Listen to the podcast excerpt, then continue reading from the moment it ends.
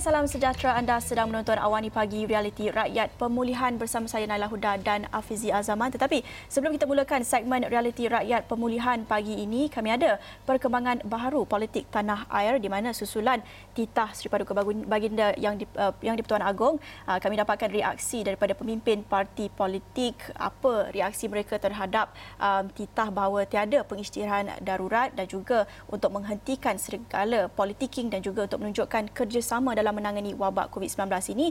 Ini kenyataan yang baru kami dapatkan daripada PAS yang dikeluarkan lewat malam semalam tapi baru saja kami terima uh, dikongsikan bersama dengan media dan uh, dapat kami sahkan pagi ini di mana PAS memberikan sokongan penuh kepada kepimpinan Perdana Menteri Tan Sri Muhyiddin Yassin dan mempertegaskan sokongan ke semua 18 ahli parlimen PAS bersama Kerajaan Perikatan Nasional. Setiausaha Agung PAS Datuk Takiuddin Hassan dalam satu kenyataan pada Isnin juga menyeru ahli Parlimen Barisan Nasional BN untuk terus beristiqomah untuk mempertahankan kepimpinan Muhyiddin dan Kerajaan Perikatan Nasional.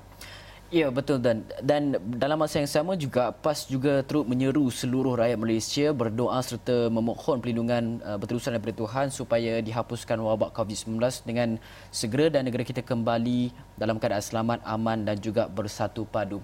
Dan uh, susulan kenyataan PAS uh, daripada Setiausaha Agung PAS uh, Datuk Seri Takiuddin Hassan ini ini menjurus kepada beberapa uh, sokongan yang telah pun diterjemahkan oleh beberapa parti politik antaranya uh, Amanah DAP yang turut uh, menyokong ataupun uh, mem- sedia memberikan kerjasama kepada kerajaan Perikatan Nasional untuk hmm. uh, membentuk satu kerjasama baru konsensus ataupun perjanjian yang boleh diterjemahkan dalam uh, apabila pembentangan bajet 2021 yang akan dibentangkan di parlimen pada 6 November nanti. Cuma yang menjadi persoalan sekarang ini adalah uh, antara AMNO dan juga DAP kerana semalam kita fahamkan terdapat kenyataan daripada pemimpin parti DAP yang uh, dikatakan mahu ada dua uh, individu yang uh, perlu disingkirkan oleh kerajaan untuk Uh, parti itu mahu bekerjasama dengan pihak kerajaan dan di pihak sebelah UMNO pula menyatakan bahawa tidak mahu bekerjasama dengan uh, PKR dan juga DAP tanpa kerjasama antara kedua-dua parti itu. Jadi uh, hanya sedikit perbezaan pendapat di antara UMNO dan juga DAP itu sendiri yang boleh juga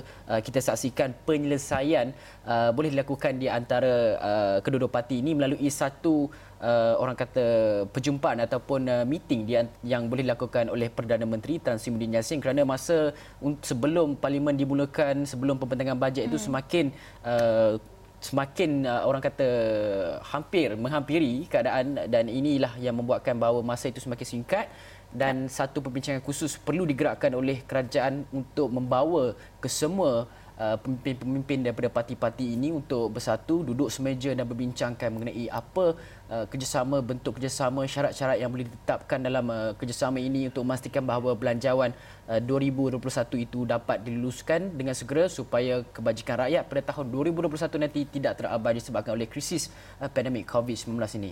Ya, tetapi apapun uh, kami masih lagi belum menerima maklumat mengenai um, rundingan tersebut, apa rancangan seterusnya, apa langkah seterusnya daripada pihak Perdana Menteri Perikatan Nasional. Um, rundingan rasmi itu masih belum lagi ada kita dengar uh, sebarang kabar mengenai uh, rundingan tersebut. Tetapi apapun uh, langkah pertama itu telah pun ditunjukkan hmm. oleh parti-parti lain untuk menunjukkan uh, minat mereka, hasrat mereka untuk teruskan uh, rundingan ini supaya dapat memfokuskan tumpuan mereka kepada kepada isu-isu uh, semasa isu rakyat iaitu pastinya terkesan akibat COVID-19. Jadi kita harap rundingan itu dapat diteruskan kerana itu juga merupakan titah yang di-Pertuan Agong meletakkan kepercayaan kepada aspek rundingan um, juga um, aspek demokrasi dalam parlimen itu untuk satu untuk sama-sama uh, menjayakan belanjawan 2021. Uh, perbahasan dan perbincangan itu dibenarkan tetapi dapat akhirnya menjayakan belanjawan yang dapat bantu rakyat Malaysia.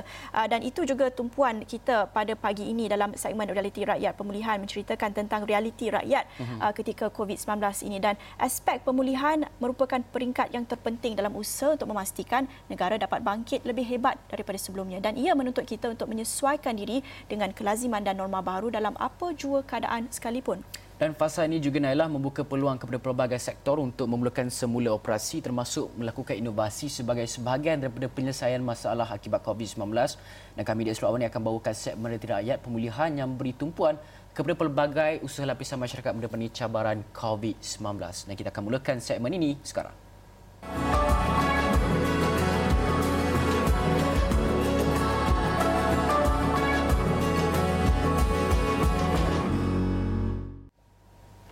Baik, kita tahu hujung tahun kebiasaannya berlangsung istiadat convocation di hampir semua universiti awam di negara ini.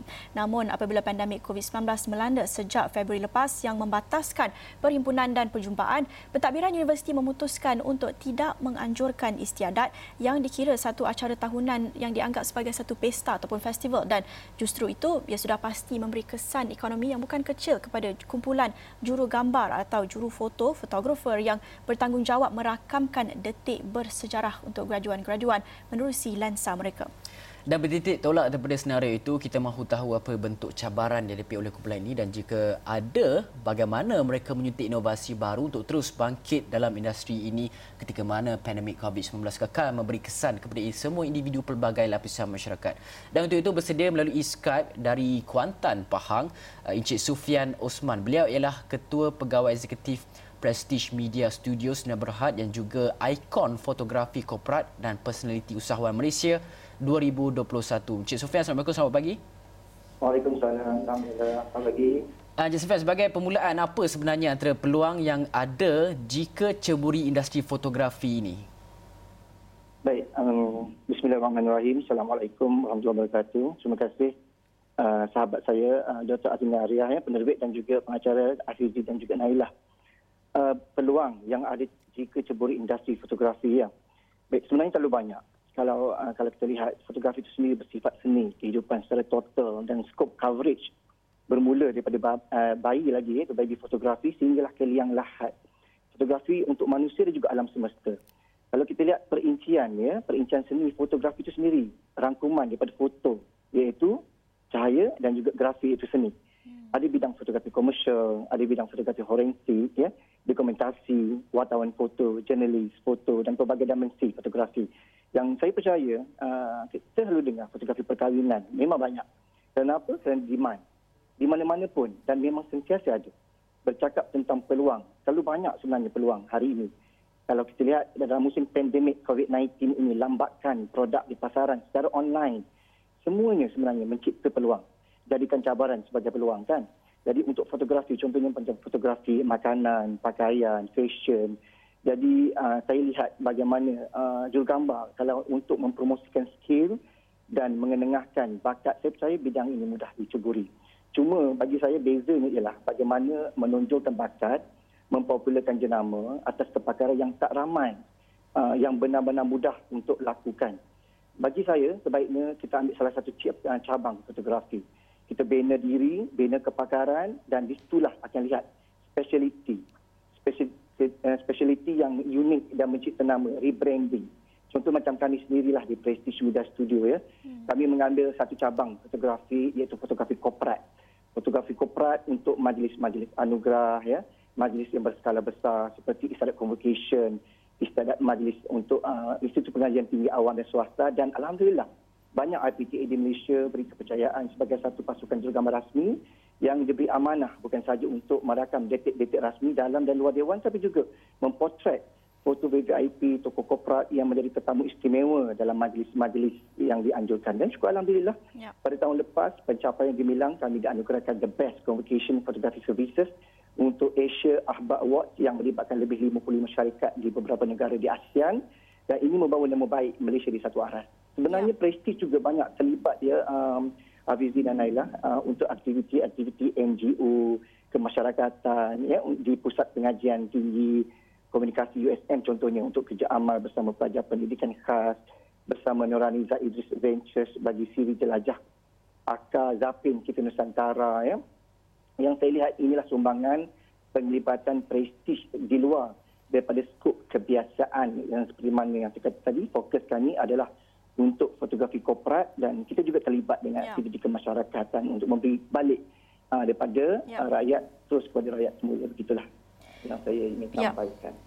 Jadi Encik Sofian kita nak tahu bagaimana pada awalnya berdepan kesan akibat pandemik ini dengan tiada convocation atau apa-apa saja event yang membolehkan juru foto untuk menjana pendapatan dan daripada awalnya sehinggalah sekarang apa impak COVID-19 ini?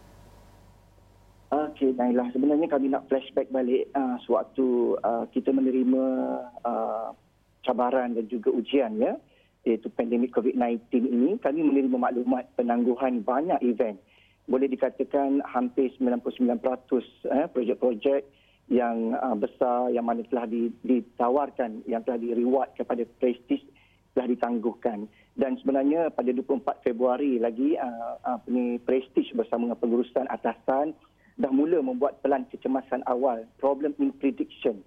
Kami mengatur strategi, memilih kaki tangan-kaki tangan yang akan mengetuai uh, gerak khas lah ya, untuk utamanya mengumpul semula semua data pelanggan, membina satu uh, pasukan CSR, Customer Service Representative yang berperanan yang pertama sekali mengambil langkah penjimatan semua yang tak berkenaan, pembaziran, dielak dan segala yang tak diperlukan juga dielak untuk jaga kos. Yang kedua, kami mencipta peluang mencari sumber danaan pendapatan untuk beberapa alternatif iaitu kami membentuk satu pasukan pemikir di kalangan pengurusan-pengurusan atasan prestige untuk bergerak ke hadapan dalam keadaan cabaran yang kita terima. Dan yang ketiga, kami menstruktur semula status kaki tangan. Saya, saya, saya tahu bahawa Uh, kita juga uh, diberi uh, tentang CTC kan cuti tanpa gaji dan ada juga yang terus bertugas bagi keperluan-keperluan yang penting. Sebenarnya memang mencabar. Dan pengalaman ini menjadikan syarikat uh, lebih berhati-hati lebih teliti dan mengatur setiap langkah dan apa juga keputusan yang penting. Dan apa juga yang melibatkan kos kami akan pertimbangkan dengan lebih perinci. Uh, Encik Sufian, dalam masa yang sama juga kita nak tahu apa aktiviti-aktiviti yang sedang dirangka oleh uh, Prestige Media untuk meneruskan survival ini? Okey, sebenarnya uh, kami dah me, me, me, menggerakkan langkah-langkah yang proaktif yang kami gerakkan di peringkat awal lagi. Yang saya nampak impaknya sangat berkesan terutamanya aspek penjimatan jadi kan. Ketelitian berbelanja penyusunan semula struktur kaki tangan dan kami melihat ada beberapa strategi hasil daripada grup pemikir kami yang mencetus idea baru yang mampu memberi janaan pendapatan dalam keadaan kekangan langkah dan projek luar yang kami uh, tangguhkan. Bagi saya penting ialah uh, kami berkongsi idea sesama semua kaki tangan dengan tujuan yang satu iaitu memahami apa yang dilakukan oleh kerajaan pada waktu ini adalah uh, tak jauh daripada apa yang kita namakan di sudut Islam iaitu makasid syariah Itu perkara yang kedua yang mendahului uh, nyawa iaitu ya untuk uh, menjaminkan bagi setiap rakyat dijamin keselamatan dan perkara kelima dalam makam syariah iaitu memelihara harta, keadilan, ekonomi dan pekerjaan. Kesan pakej rancangan bermula dari prihatin melalui subsidi upah, penjana, special release uh, apa ni facilities yang sejujurnya bagi saya banyak membantu syarikat seperti kami dalam keadaan uh, menerima cabaran dan juga uh, uh, wabak COVID-19 ini. Ya, Encik Sofian, pastinya bukan Malaysia sahaja yang terkesan dengan COVID-19 ini. Jadi apa pandangan Encik Sofian tentang uh, situasi yang berlaku secara global ini dengan pendekatan inovasi yang diambil oleh pemain-pemain industri khususnya bidang fotografi korporat yang terkesan dengan tindakan seperti penjarakan sosial dan juga um, acara-acara yang terpaksa ditangguh? Uh, sebenarnya memang memang betul, memang terkesan dan saya melihat apa yang berlaku ini bukan sahaja impact kepada industri fotografi semata-mata tapi hampir keseluruhan industri lain juga.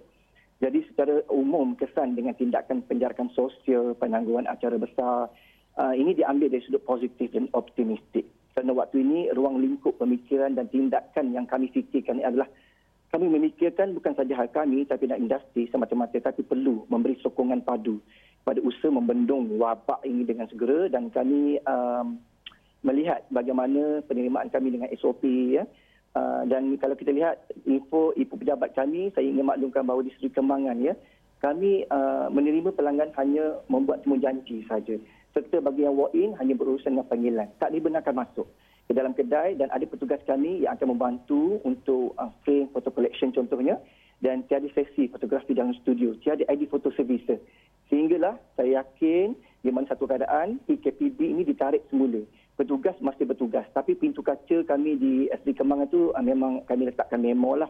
Dan untuk pengetahuan ini saya tambah lagi lah tadi ada beberapa pendekatan sebenarnya kami ambil walaupun secara global kita lihat uh, pandemik ini begitu um, merisaukan ya. Tapi kita lihat bagaimana usaha dari kerajaan itu uh, nampak uh, ke arah kita membentuk pada kejayaan. Ada empat sebenarnya tindakan yang kami lakukan. Yang pertama ialah kami meneruskan aktiviti melalui online dengan petugas-petugas CSR memainkan peranan melaksanakan pelbagai pendekatan seperti SMS blaster, promotion dan juga penjualan kosongkan gudang iaitu kecarian stok.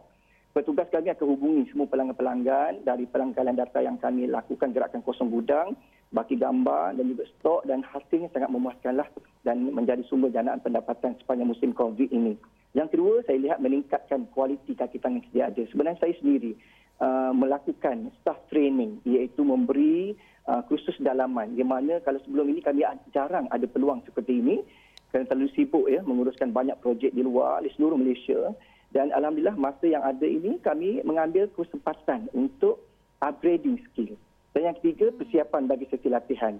Di mana Wisma Sufian Osman dibuka sebenarnya adalah merupakan satu langkah bagaimana kita diversify ke arah yang lebih uh, baik lagi arah, ke ke datang insyaallah. Okey. Itu antara Hmm. Ya, baik kita nak tahu lebih lanjut sebenarnya tentang peningkatan kemahiran dan juga latihan semula upskilling reskilling ini untuk pihak industri satu inisiatif yang um, uh, sangat positif kita lihat daripada Prestige Media tapi kita uh, nak dapatkan nasihat-nasihat daripada Encik Sufian selepas kita berhenti seketika kembali selepas ini.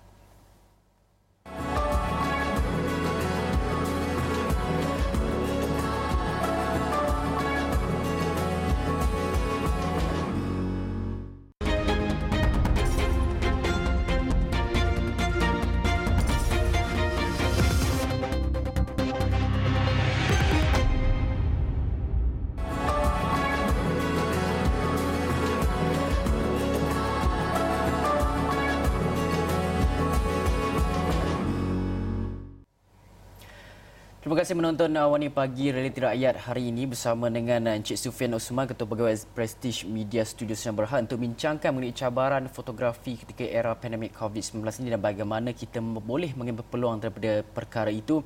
Dan Encik Sufian, saya nak terus saja kepada uh, perkara yang kita bincangkan. Apa uh, agaknya uh, pandangan uh, Encik Sufian mengenai pendekatan yang lebih kreatif contohnya majlis convocation uh, virtual sama ada ia bersesuaian ataupun tidak ketika pandemik COVID-19 ini ataupun ada uh, inisiatif-inisiatif lain yang boleh dijadikan uh, pendapatan untuk uh, mereka yang berkecimpung dalam bidang fotografi ini. Baik, uh, saya melihat wabak COVID-19 ini uh, sebagai satu yang bukan saja di Malaysia, melalui dunia, seluruh dunia terkesan. Kita lihat di negara-negara Eropah, Amerika, India, Brazil, Mexico, kebanyakan acara-acara besar ditukar kepada virtual event. Contohnya virtual convocation. Ada pelbagai pelaksanaan dan aplikasi. Ada yang menggunakan robot kan, seperti dilaksanakan di Jepun dan ada juga yang menggunakan kaedah magic superimpose, green screen dari kaedah chroma key yang banyak digunakan pakai di studio-studio penyiaran yang saya pendapat saya berpendapat bahawa apapun kaedah yang digunakan kita akan lihat pandangan orang ramai terutamanya mereka yang yang kita raikan. Hasil dari kajian kami, kami rumuskan sebaiknya uh, bagi uh, pendapat kami ditangguhkan dan tidak melakukan virtual event melainkan dalam uh, convocation yang kecil kerana majlis convocation adalah majlis yang dinanti-nantikan di kalangan graduan yang bertungkus lumus ya bertahun-tahun dan di Malaysia alhamdulillah hampir 99% istiadat convocation ini ditangguhkan dan dihimpunkan sekali pada tahun-tahun berikutnya agar membolehkan wabak pandemik COVID-19 ini ditanggani dan beri peluang kepada graduat untuk meraihkan hari sejarah mereka seperti mana amalan biasa. Apapun uh, teknik green screen, uh, Prestige Media Studio boleh tawarkan bagi mana-mana institusi yang terpaksa anjurkan majlis convocation dalam skala yang kecil terutamanya melibatkan graduan luar negara yang sukar untuk kembali semula ke negara kita. Ya dan kalau idea ini dapat dilaksanakan kita lihat satu inovasi baru. Jadi dalam pandangan Encik Sofian adakah ini mungkin satu bentuk peningkatan kemahiran upskilling atau latihan semula reskilling seperti mana yang Encik Sofian katakan tadi di Prestige Media ada latihan-latihan yang ditawarkan. Mungkin ini juga boleh membantu ketika kadar pengangguran semakin meningkat dan um, juru foto semuanya terkesan ketika pandemik ini. Betul. Uh, kami memahami situasi ini. Kami memahami tentang kadar pengangguran negara iaitu sebanyak 4.7% kan. Dan usaha untuk kekal bertahan 4.7% ini kalau kita uh, semak kembali, kita pernah tergelincir ke 5.3%. Namun pendekatan yang diambil oleh syarikat uh, setakat ini tiada pemerintahan yang dilakukan kepada pekerja. Dan uh, di mana upskilling iaitu peningkatan kemahiran uh, serta reskilling latihan semula memang memainkan peranan penting dari sudut mengelakkan kadar pengangguran terus meningkat. Untuk kita kembali semula ke angka 3% itu memang sangat sukar. Tapi mengekalkan 4.7% itu satu yang boleh kita sama-sama membantu. Kerana saya nampak idea kerajaan melalui skim latihan yang ada diberikan secara percuma ya melalui Kementerian Sumber Manusia bagi saya adalah langkah bijak dan perlu digunakan sepenuhnya bagi ramai orang di luar sana yang ingin meningkatkan skill dalam pelbagai bidang. Tak semestinya fotografi.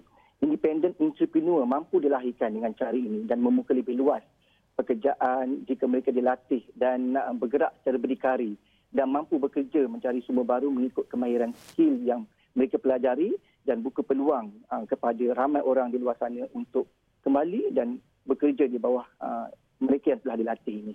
Hmm. Encik Sofian, dalam kita menjalani norma baru pematuhan terhadap SOP dan juga cabaran untuk melaksanakan tugasan sebagai jurugambar, apa pandangan prestige media? Adakah ia mudah atau ada idea lebih baik yang boleh dipraktiskan demi keselamatan petugas media bagi mengekang penurunan wabak ini dengan lebih meluas? Betul, betul Tuan Azizi.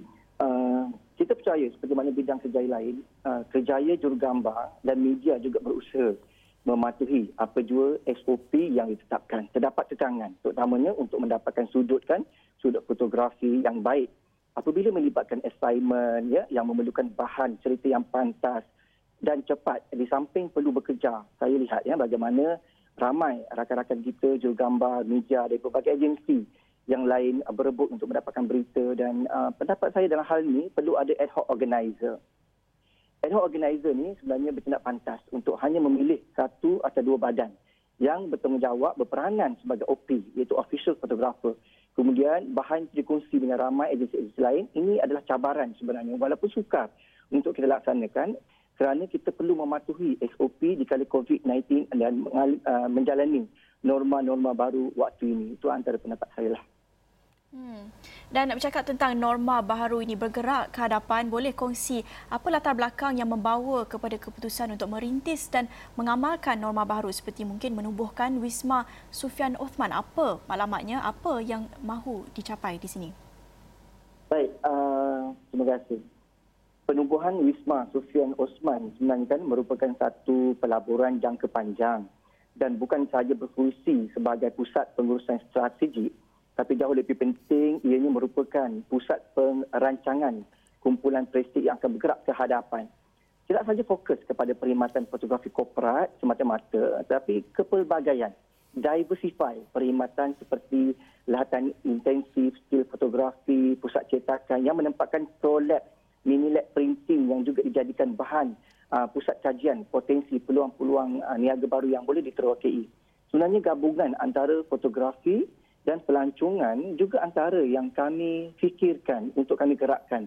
Kerana lokasi uh, Wisma Sufian Osman itu berada di Feri Tabak Kuala Rumpin yang sangat berdekatan dengan Taman Negeri Rumpin serta tidak jauh daripada Pulau Tiuman dan lagi satu kami di Prestige Media Studio juga merupakan uh, uh melatih uh, pelajar-pelajar yang belajar di universiti-universiti awam di politeknik di inkubator-inkubator fotografi dan kami akan bawa mereka ke Wisma Sufian dan juga tempat latihan ini sebagai tempat media baru kerana kita akan melatih dalam keadaan lebih uh, down to earth dan bergerak secara lebih praktikal.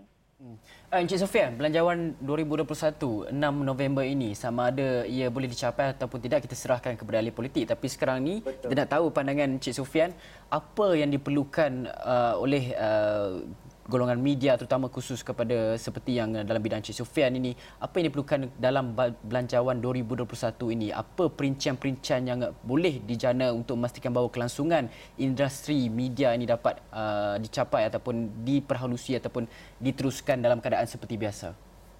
Baik terima kasih Azizi. Uh, saya melihat tentang belanjawan pembentangan bajet yang akan uh, kita saksikan tak lama lagi dan memandang situasi yang berlaku lewat ini adalah menguji sebenarnya sejauh mana bijak kita menangani masalah yang melibatkan semua pihak. Kami kalau kita lihat pemain industri bukan sahaja di bidang fotografi saja yang terjejas, tapi kesan akibat daripada COVID-19 juga uh, memberi kesan kepada hampir keseluruhan industri. Bagi saya senario polemik yang melanda waktu ini dengan ketidakstabilan politik memang menjejaskan ekonomi dan keputusan yang diputus oleh Sri Paduka Baginda yang di-Pertuan Agong atas titah Baginda agar tidak mengistiakan darurat dan menyeru semua pihak bersatu terutamanya pemimpin-pemimpin politik agar kita semua sedar ya waktu ini kita sedang berperang sebenarnya berperang dengan invisible war dan seruan Sri Paduka Baginda yang di-Pertuan Agong wajib diterima tanpa berbelah bagi Kerana bagi saya uh, kesannya kalau kita engkar ya kita akan hilang fokus. Kalau dulu Malaysia pernah dipuji dalam hal tangan uh, tangani wabak COVID-19 ini, ini angka yang makin meningkat tiada lain jalan ialah duduk bermusyawarah, fikir ya jauh ke hadapan dan kesan ekonomi dunia, kesan ekonomi tempatan dan masa depan uh, generasi kita. Norma baru yang kita sedang alami ini bukanlah norma yang kita perlu teruskan selama-lamanya. Kita perlu uh, fikir dan juga ekonomi perlu dipertingkatkan. Dalam belanjawan itu bagi saya, saya izinkan kalau boleh pergi kepada grassroots, pergi kepada akar umbi, pergi kepada pemain-pemain industri yang benar-benar memerlukan. Apa yang dilakukan oleh ya. kerajaan setakat ini dengan penjana, dengan prihatin dan sebagainya merupakan satu usaha yang sangat terpuji dan sangat membantu usahawan-usahawan untuk meneruskan uh, keusahawanan mereka dan juga uh, kekal dalam industri. Bagi saya, uh, belanjawan dan bentangan bajet yang akan dibacakan nanti kena, kena memikirkan bagaimana ianya akan sampai kepada grassroots. Itu pandangan saya, Aziz. Aziz. Ya, kita akan lihat dalam belanjawan 2021 nanti apa peruntukannya sampai atau tidak ke lapangan di grassroots terutamanya buat industri kreatif uh, seperti Encik Sufian Uthman. Um, terima kasih atas perkongsian itu tadi. Uh, Sufian merupakan Ketua Pegawai Prestige Media Studios Sendirian Berhad dan juga merupakan ikon fotografi korporat sedikit sebanyak kongsikan tentang kesan pandemik COVID-19 ini kepada industri fotografi. Dan dengan itu kita akan uh, terus lihat apa mungkin langkah seterusnya dalam belanjawan 2021 ini, apa uh, peruntukannya untuk industri-industri tertentu. Uh, dengan itu kita akhiri Awani Pagi Realiti Rakyat Pemulihan di sini bersama saya Naila Huda. Saya Fizal Zaman. Assalamualaikum. Salam